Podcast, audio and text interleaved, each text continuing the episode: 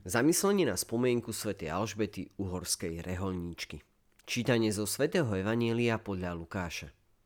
Ježiš pridal ešte podobenstvo, lebo bol blízko Jeruzalema. A oni si mysleli, že sa už zjaví Božie kráľovstvo. A tak povedal. Istý človek z nešeného pôvodu odchádzal do ďalekej krajiny.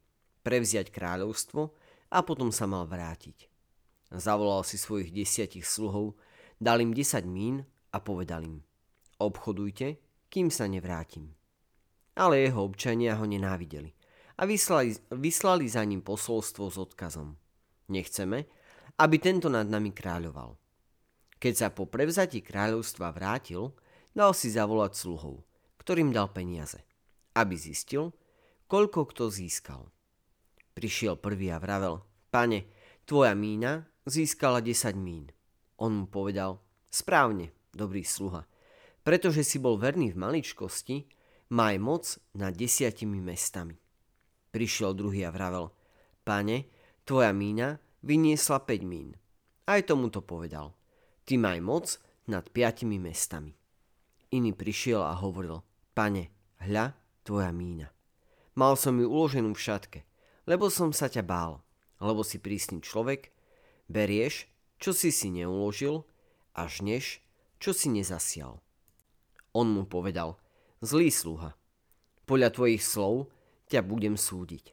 Vedel si, že som prísny človek, že beriem, čo som si neuložil a žnem, čo som nezasial. Prečo si teda nedal moje peniaze peňazomencom a ja by som si ich bol po návrate vybral aj s úrokmi. A tým, čo tam stáli, povedal, vezmite mu mínu a dajte ju tomu, čo má 10 mín oni mu vraveli, pane, veď má 10 mín. Hovorím vám, každému, kto má, ešte sa prida. Ale kto nemá, tomu sa vezme aj to, čo má. A mojich nepriateľov, čo nechceli, aby som nad nimi kráľoval, privete sem a pobite ich predo mnou. Ako to povedal, išiel popredku a uberal sa do Jeruzalema. Dnes nám ponúka podobenstvo o mínach. Suma peňazí, ktorú šľachetný muž rozdá svojim sluhom pred odchodom do, do ďalekej krajiny. Najprv venujme pozornosť príležitosti, ktorá vyvolala Ježišovo podobenstvo.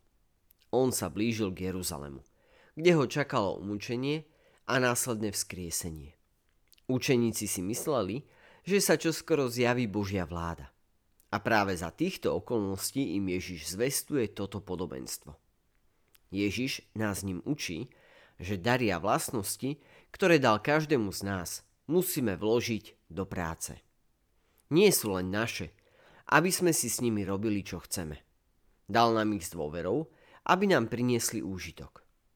Tí, ktorí priniesli zisk z mín, boli viac či menej pochválení a odmenení svojim pánom na lajdackého sluhu, ktorý si peniaze nechal v úschove bez toho, aby získal nejaký výnos, sa zniesla vina a bol potrestaný.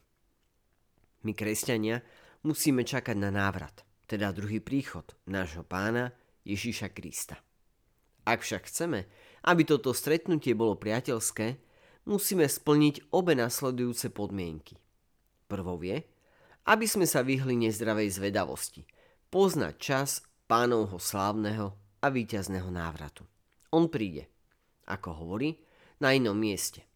Keď to nebudeme čakať, keď to budeme čakať čo najmenej. Prestaňme sa teda kvôli tomu znepokojovať. Čakajme s nádejou, ale s nádejou bez nezdravej zvedavosti. Tou druhou podmienkou je, aby sme nestrácali čas. Čakanie na toto stretnutie a radostné finále nemôžeme brať ako dôvod, aby sme sa vážne nepozerali na prítomný okamih. Pretože radosť a pôžitok zo záverečného stretnutia bude práve tým lepšia, čím viac každý z nás prispeje v súčasnom živote k budovaniu Božieho kráľovstva. Milí priatelia, želáme vám krásny a požehnaný deň.